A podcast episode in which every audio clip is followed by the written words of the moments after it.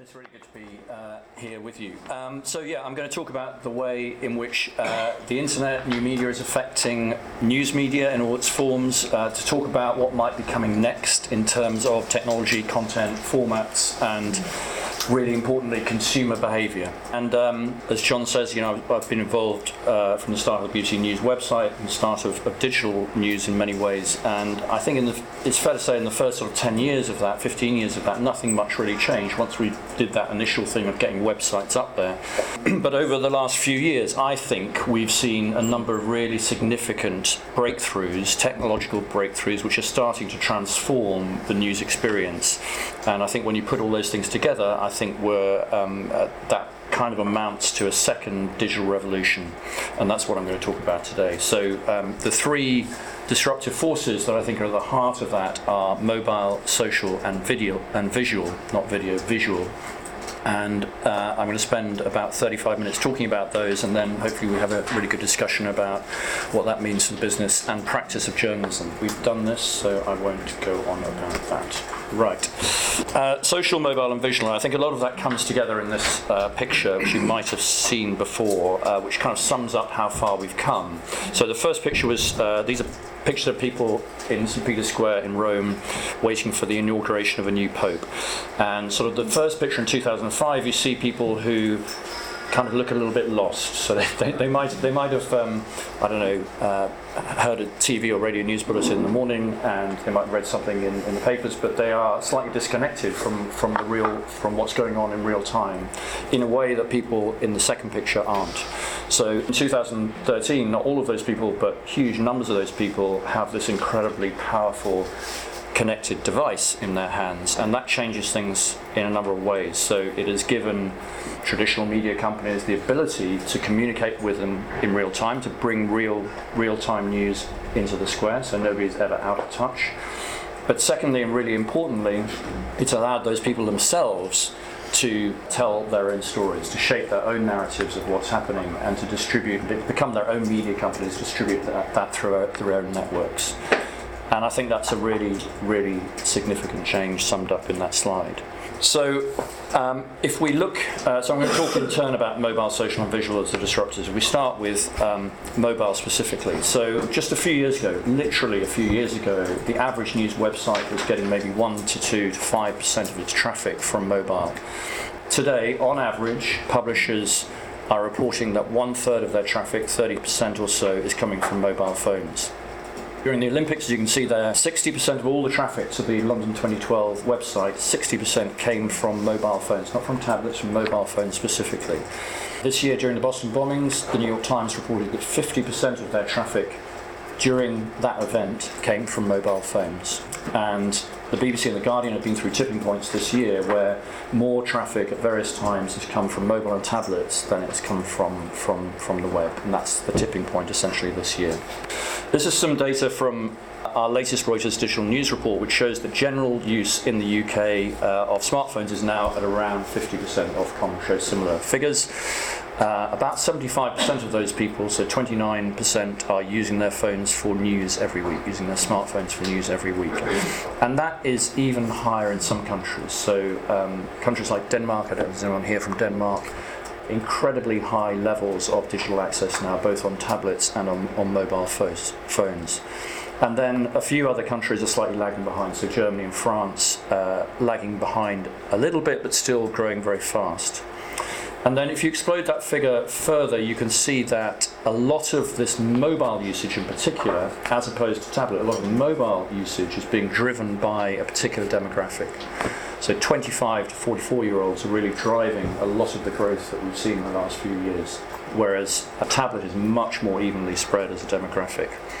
And if you of, of those people, over a third now in our latest survey say that mobile is their main source of digital news.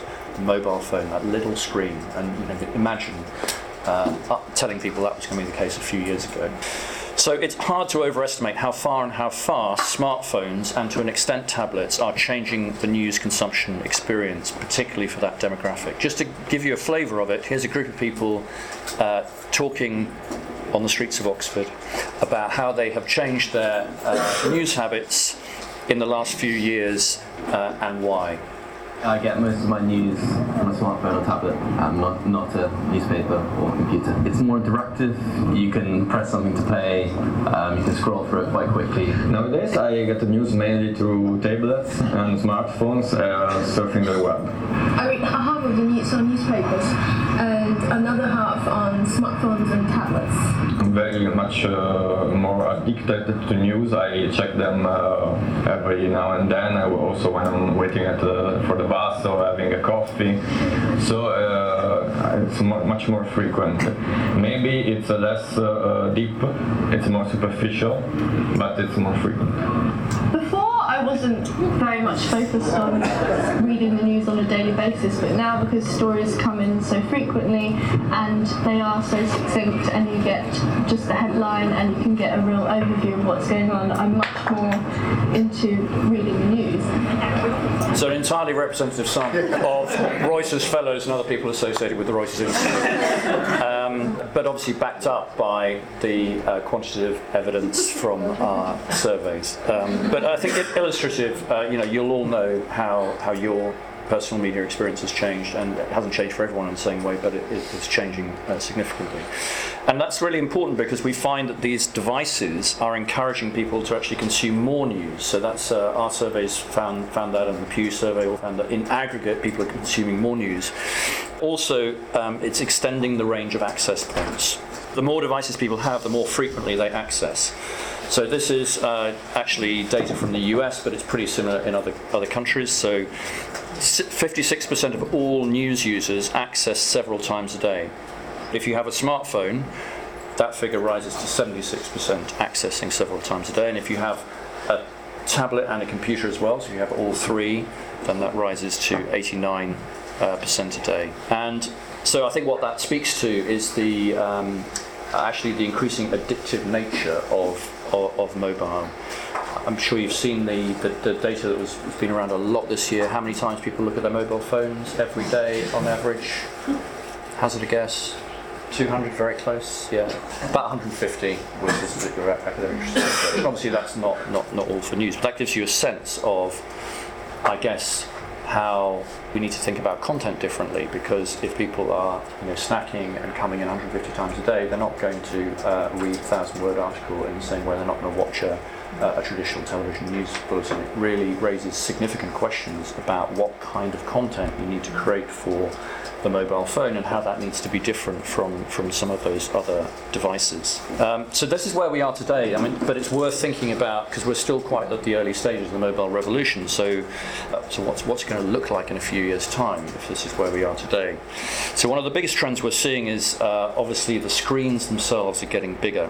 So because more people are using these devices now for applications rather than uh, necessarily phone calls or more than they do for phone calls, then the screen itself becomes much more important and maximizing the size of that screen. That's why a big trend this year has been the, the growth of this ghastly term, the phablet, the cross between the tablet and the, and, and the smartphone.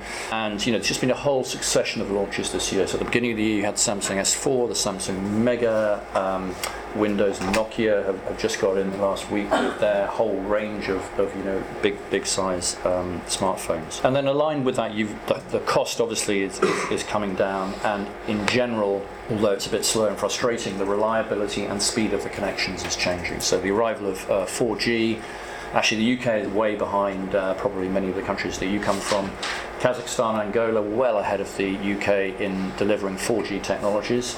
But over the next few months, all of the major networks in the UK will be rolling out 4G. Even in Oxford, we might get a good signal. And, um, and crucially, it's not just about speed, it's also about reliability of the network. So 4G actually, technology, from, from a technology point of view, brings a lot more reliability.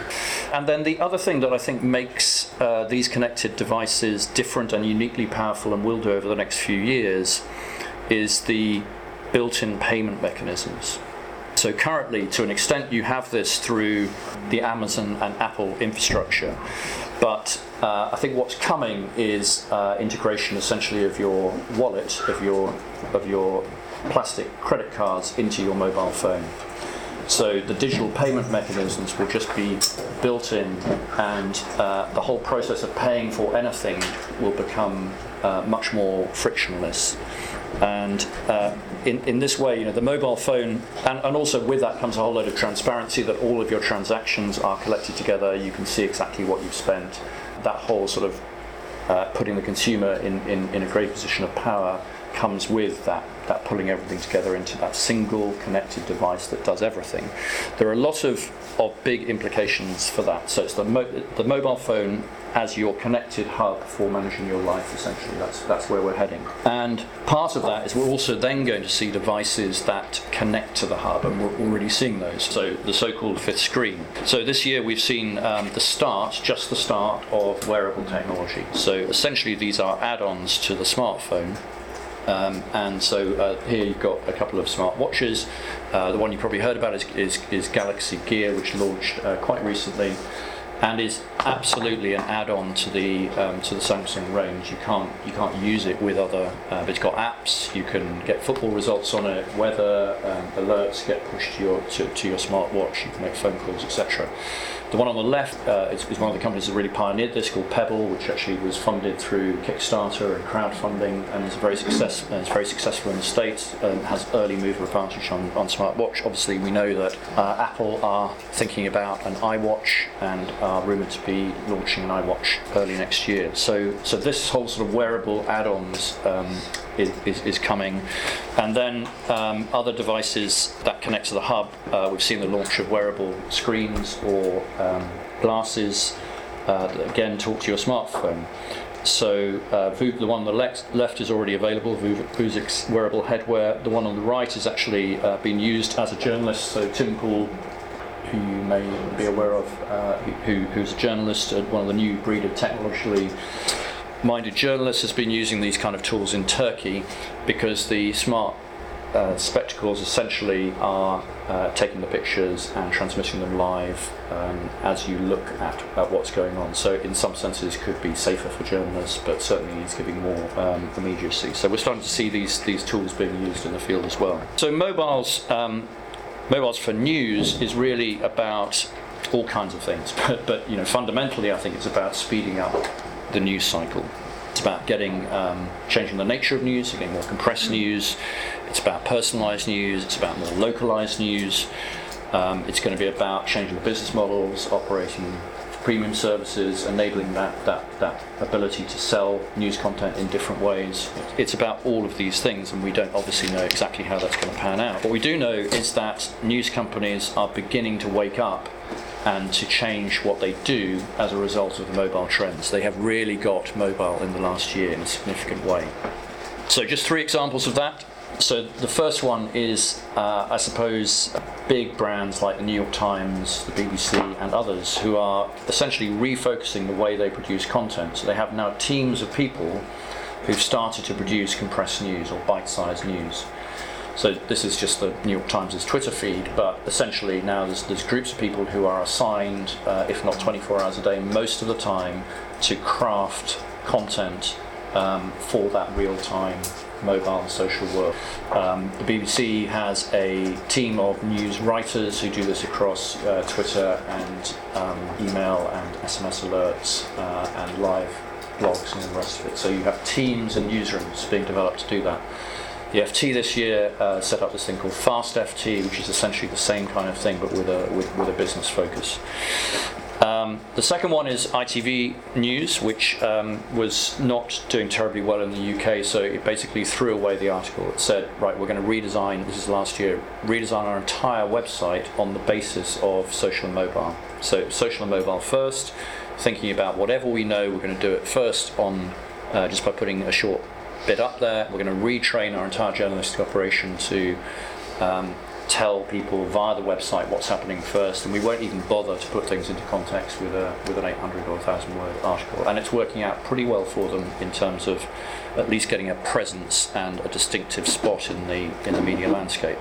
And the one on the right is a um, is one of the new brands that is basically started as a business thinking about the mobile first. So essentially, it's designing a whole service for a younger mobile and social audience called Now This News. and they do little videos basically aimed at the mobile phone and aimed at a particular younger demographic. Um, and it's pretty good. I mean, uh, and, and I actually get a lot of my news that way now. So Lance Armstrong um, video that uh, Oprah Winfrey did, they cut up 120 seconds. They alerted me my, my, via the mobile phone.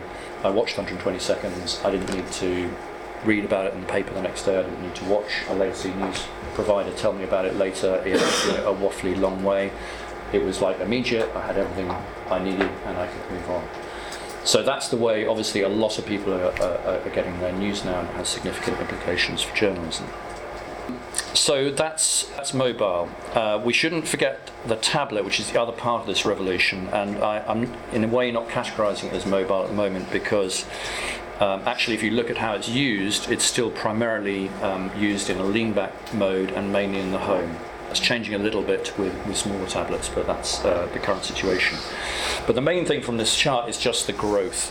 So between our survey this year and last year, actually there were only 10 months in between them, you can see that tablet usage for news has pretty much doubled in all of the countries that we looked at last year. So the UK, 8% to 16%, these are for news, not, not total figures, these are for news. US 11 to 16%, and that's expected to pretty much double again this year. So the rate, as you know, of people buying tablets and using them for news is, is growing uh, fastest of all. The figures I'm quoting are, uh, yeah, are news usage. In the UK, almost 30% of households today have access to a tablet. Uh, and by the end of the year, that's expected to be around 40% of households. And most of the growth is going to come not from the 9 inch versions, but from the 7 inch, which are much, much more mobile. So we may see the tablet um, becoming more mobile. Uh, interestingly, the cost has now come down uh, to such an extent. I think a seven-inch tablet you can get for seventy-nine pounds, something like that. So you know, under that critical hundred-pound mark, where effectively anybody who wants a tablet, pretty much anyone who wants a tablet, is going to be able to have a tablet, and and will get one over the next few years at some stage it also is now down at a level where the devices themselves are starting to be bundled, so the content and the distribution are being bundled together. Uh, so this is an example, but actually, if you look at uh, a lot of the digital offers that people are trying to get people into subscriptions, they normally come with some kind of uh, inducement that might not go as far as giving away a whole tablet, but it, it, it will certainly be tablet related or be covers or, um, but potentially, um, you know, if you look at lifetime value, giving away a, a tablet is a very cheap way of acquiring uh, customers. So we're going to start to see more of that kind of thing. So the underlying story that I'm talking about here is really a multi-platform one. If you put together tablet and uh, and mobile, so where people are accessing through a variety of devices and add-ons. So this was the picture a year ago. So in 2012, uh, 62 people, 62% of people just accessing via the computer, um, and then you've got the bubble for smartphone, uh, pretty big, and then the tablet pretty small, and that's what's happened over the last year. So just in the last year, it's gone from there to there. So you can kind of extrapolate out. Okay, in a few years' time, it's just going to be all of those things together, and people will use across the day. At the moment, um, what we find is about 33% of people, about a third, are using um, more than uh, two devices, and 10% in the UK are using more than three devices. Uh, and that's up significantly from last year as, di- as digital access points. So, but the key point here is, of course, you know, it's not just about digital. This chart shows that in the UK, so this is looking at tablet users. So, of tablet users in the UK, 80% of those people are also watching television news at least once a week, and 60% also read a printed newspaper which is pretty much on the overall general average. So in other words, tablet users are no less likely and no more likely to read a printed newspaper at least once a week. Now, they may be reading it less often than they used to, um, but they're not not reading printed newspapers as well at the moment. Now, we are seeing a little bit of substitution in the, in the States, so this is not necessarily the same in every country, but at the moment, the impact seems to be more on people's time that they're spending with individual platforms rather than actually stopping people using platforms that they've grown up with uh, in the past. So in general, um, what we see is digital adding to the complexity. It's adding to choice. It's not replacing traditional forms of media. That's the American stuff. So this is another view of the multi-platform uh, world from um, recent study by Ofcom, uh, and I really like this, this, this kind of picture because it's similar to what happens in our house sometimes or used to. Um, so what they find is, is increasingly connected individuals consuming in total far more media, sometimes uh, together as a, as a group, sometimes separately, um, uh, but basically at the same time. So they've come up with a number of phrases to describe these phenomena. So you might be watching a television program. Uh, and you might at the same time be talking about that television program to people who aren't in the room via social media or email. So they call that media meshing, and that's when the, there is a relationship between what's on the first screen and what they're doing on the second screen. And then there's another concept called media stacking, which is what most people do, which is they kind of have half an eye on what's on the radio or the television, but they're actually doing their emails or doing their homework or doing something completely different. So the figures are that basically most people here, when they're using smartphones and tablets while watching, are doing media stacking, so they're doing unrelated things. Uh, but a significant number are also, you know, at least once a month or once a week sharing uh, what's going on on the first screen. And obviously, that's a big growth area. You've probably seen all the stuff going on with Facebook and Twitter and TV companies trying to encourage that kind of behavior more. We're going to see a huge amount more of that over the next uh, year or so. The issue for news is, is basically the increasing battle for attention. So, in that kind of world where there are so many diversions in the living room or, or on, the, you know, on your smartphone, wherever, how do you get people to sit down and watch something serious? How do you get people to, to watch a serious current affairs program or, or read a long investigative when there's so many distractions going on? Um, and how does journalism respond to that? You know, do, do, does it basically just create lots of bite-sized news, or, or does it try and find other ways to engage people um, uh, and come to terms with this world that is, uh, is, is very different.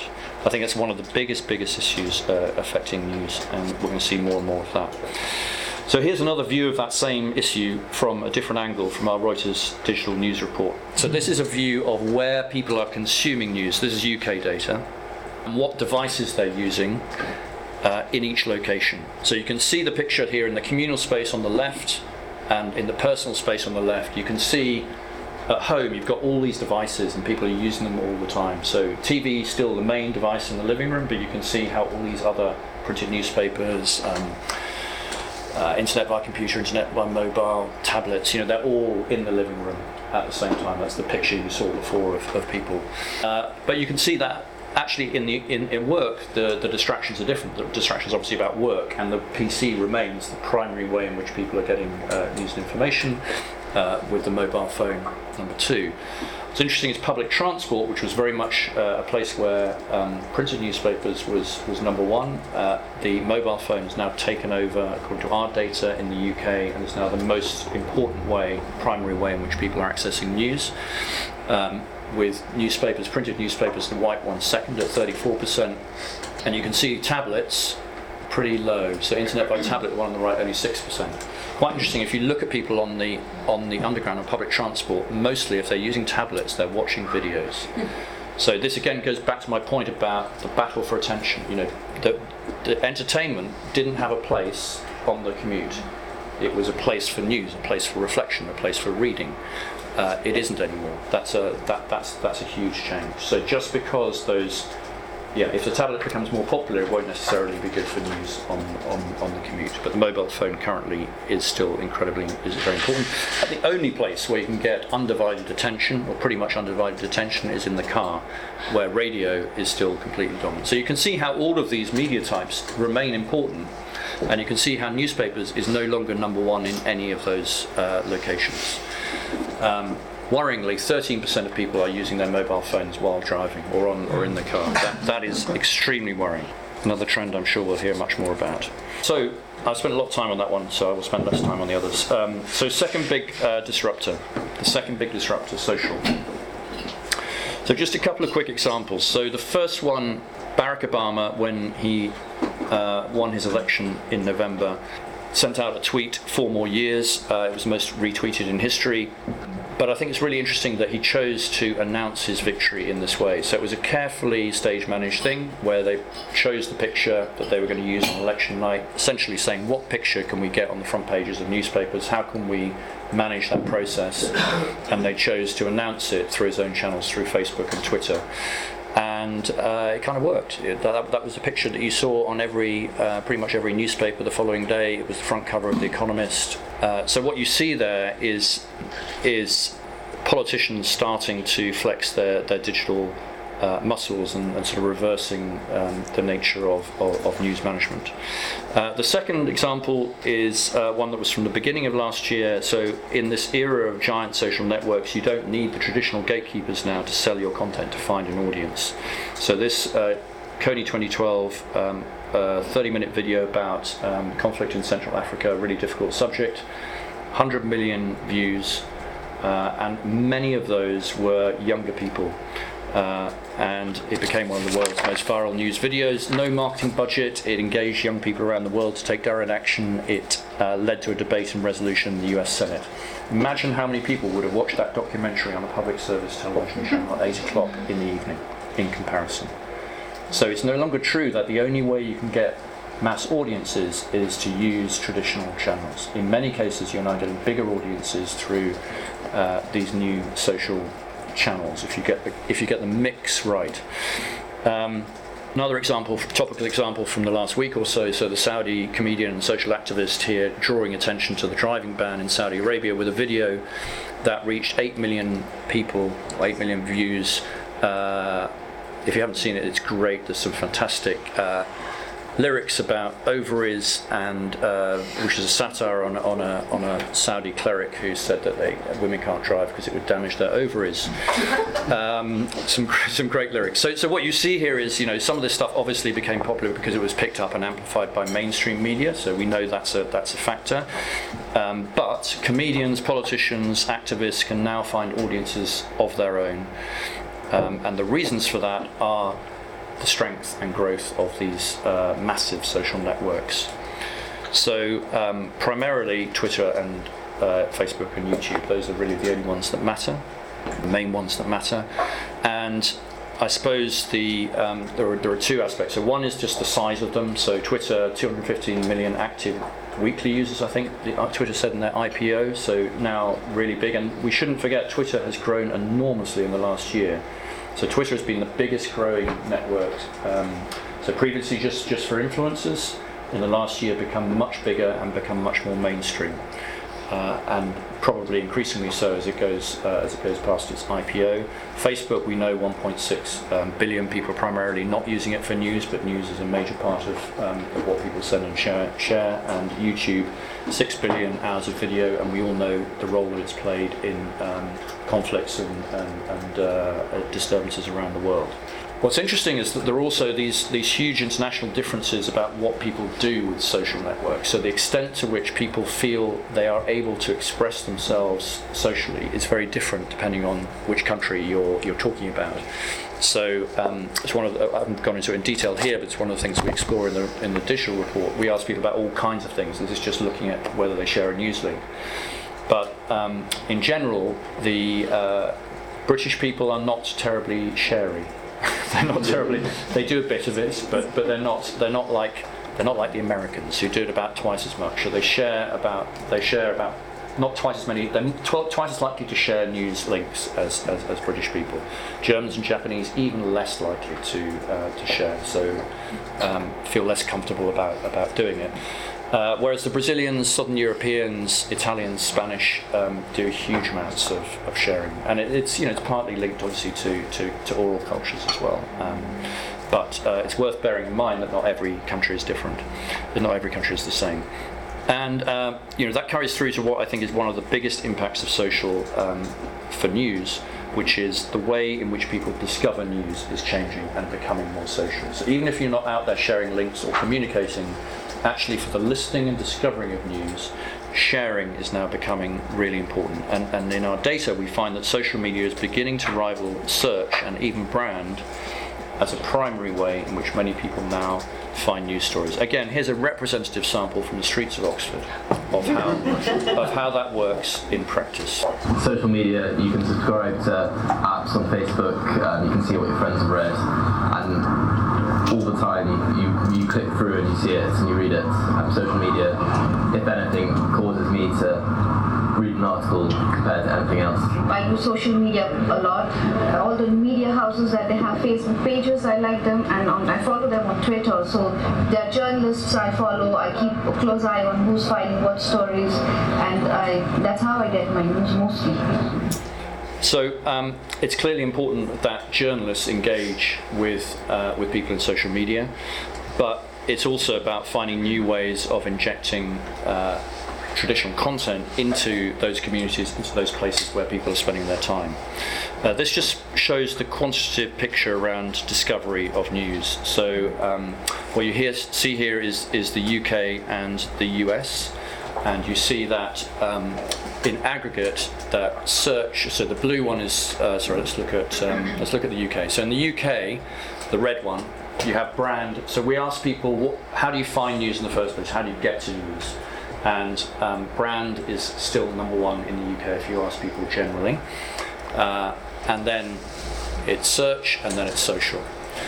Uh, whereas in the US, search is the most important, and then social, and then uh, brand is third. But if you look at it by age, you see a very different picture. So um, this in, in this one you see that people who this is comparing social and search. So for younger people they're twice as likely to find news via social media than they are through search whereas for older people they're three times more likely to find news through search than through social media. So there's very much a generational uh, split at the moment in terms of how people find it how people are using these networks uh, and it'd be really interesting to see how that changes over, over, over time.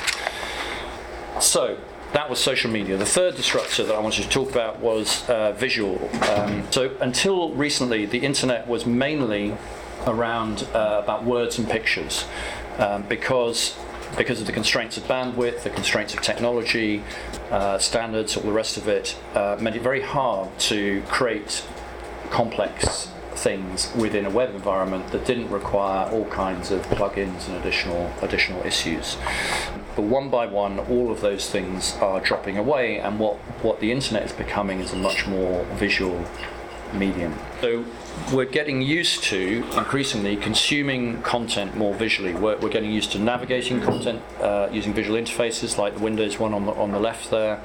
Um, we uh, we have now have all these these sort of apps that tell us in real time using graphs and visualizations how well we're doing on our fit risk regime.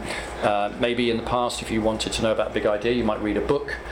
Um, now, maybe a 10 minute TED talk is enough. And the one on the right is, is an amazing sort of visualization by Hans Rosling. You might have heard of him, uh, academic who deal who, who does this amazing visualization, tells the story of the world's mortality and how nations have risen and fallen in about five minutes. It's the most extraordinary storytelling with, uh, with visual. We're getting much more used to, we come to expect stories to be told more quickly, more visually than ever before. And that's really affecting news and the kind of formats that you see now. I mean, it, it, you know, everything from BuzzFeed to um, Us versus Them here in the in the UK are all using these new visual techniques for uh, for storytelling. So this is uh, Snowfall. I'm sure you've seen it before from New York Times. So a brilliant piece of multimedia storytelling about a tragic avalanche on the west coast of the US. And you can see this doesn't feel like a web page. Uh, technically, this is just using the new standards of the web. So it's using HTML5, um, it's using CSS, and it's using JavaScript. So that those three sort of core, quite simple front-end technologies are transforming the news experience. Previously, you could only do this kind of thing with a, uh, a CD-ROM. Uh, so it's uh, um, and the other thing that's interesting about this is the way in which it was put together. So um, the New York Times they spent a lot of time doing it, months doing it, but they had you know editors and designers and uh, technologists uh, all working together to produce something like this. So, in, you know, in terms of words and pictures, the journalist goes and writes it and does it all themselves. This is about how, as a team, it's more like television production in a way. It's, it's how storytelling on the internet can become more televisual. And um, what you see in general is many, many organisations trying to snowfall at least a part of what they do. So this was the Guardian's uh, Firestorm on a theme uh, you might have seen. So um, you know where they basically try to do it, but just a little bit better using some some different techniques. But essentially, it's just using the the, the same stuff. Um, the BBC uh, set up a um, visual journalism unit uh, recently to essentially do the same thing to work out how to tell platform neutral stories using multimedia techniques. So it's the combination of graphics and video um, and bringing together technologists and designers and 3D model model people into the newsrooms to try and work out how to tell stories across platforms in this new visual way. Uh, and I think that's going to be a big part of the future. One of the reasons um, it is going to be important is because of the internet's ability to deliver multimedia experiences. This is a slightly odd chart, which I'm slightly bastardizing, but it's essentially looking at what happens between today and 2020 in terms of kind of over the top television, over the top video on the internet. This is some Bell Research Lab research. The purple there, the pink, is OTT video, over the top video. So this is basically video that doesn't come via your television provider. So it's um, that's why it's called over the top. So it's like Netflix, or it's like video you might come over the over the internet, but you might watch on any screen.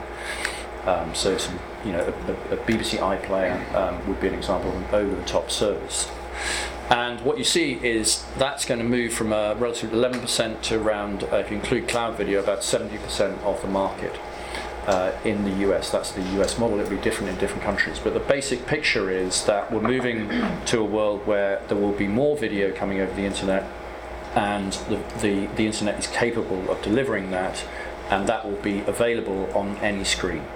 So what we see, a lot of people obviously are talking about, you know, trying to sell you TV services, uh, clever TVs that have the internet built in, and I think it'll be different. I think the, the TV essentially will become a dumb screen, or pretty much a dumb screen, and that what you'll really do is you'll do your discovery on your personal devices, on your on your on your laptops or your tablets, and then you'll just throw it to the television, and that will become another screen. And that's obviously the world that Netflix and others are pushing.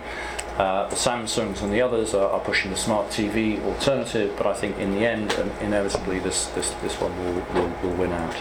And the relevance of that to news is that is why many media companies and newspapers are working. No, yeah, because basically uh, a lot of that video that is going to come on the over the top is going to be news information video and information from social networks. So Bella are suggesting it's going to be 12 times as much and a lot of it will be driven by social networking and news sites.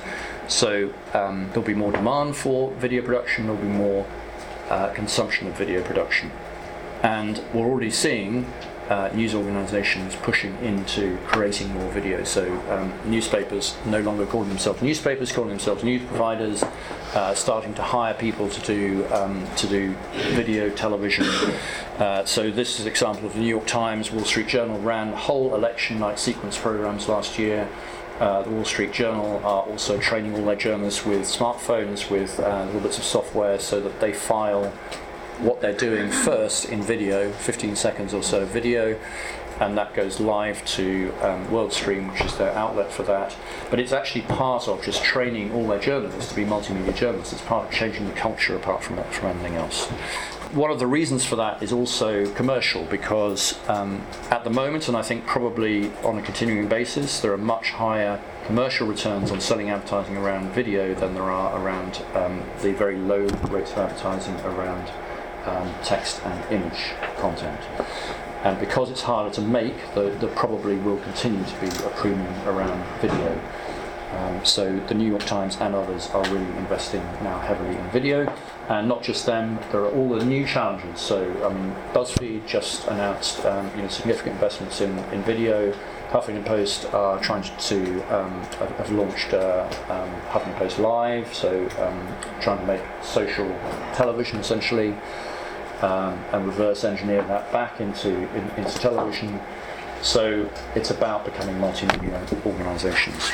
So I think, in terms to conclude, I think in many ways, uh, after a lot of change, the underlying pillars are now in place for what I call the post PC era, which is really just shorthand for a more mobile, more multi platform, more fluid news ecosystem.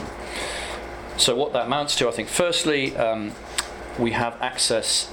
Uh, pretty much from anywhere now. So even underground, it's obviously coming to planes when you're flying. It's pretty much nowhere to be able to get high-speed broadband access to the network itself. It will get stronger, more reliable over the next few years. Secondly, accessing that network, we have many, many more possibilities than, than, than we did. So we'll have multiple devices, multiple screen sizes. Um, everything from the um, you know, big televisions that we talked about down to the smartwatch.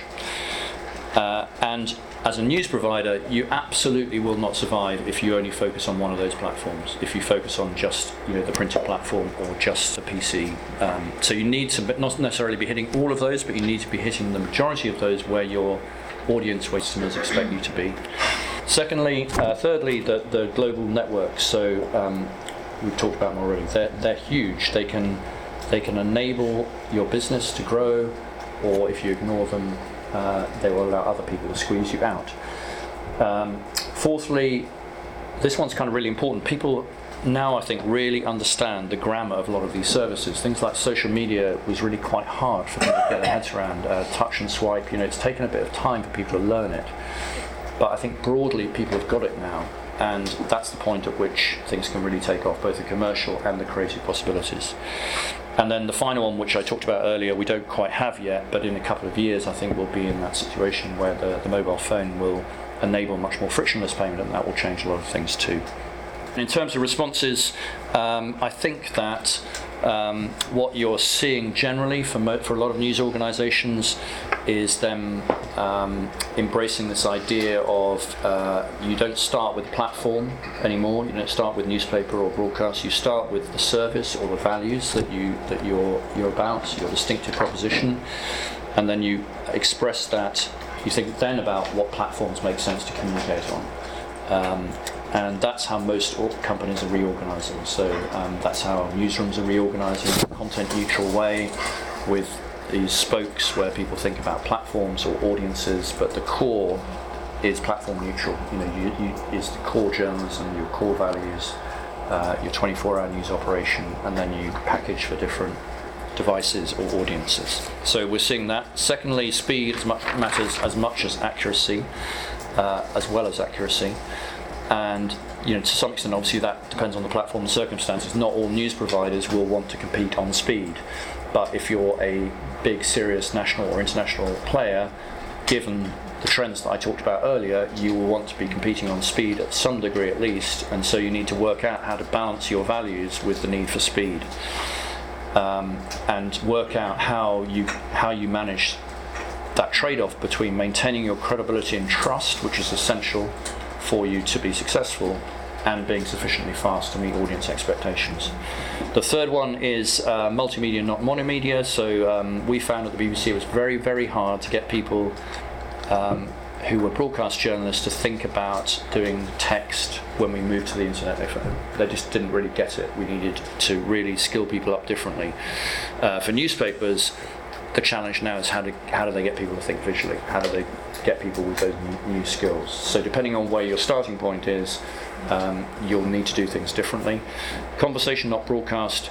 Um, I, I, I, did have not broadcast, but th- actually it's both. I think I, th- I, think it's not conversation replacing broadcast. It's you still, you know, we're still set up to broadcast, um, but and that's important for a lot of things. But in addition to that, you need to have that ongoing dialogue to improve your journalism, to tell stories better, um, and to build communities of interest.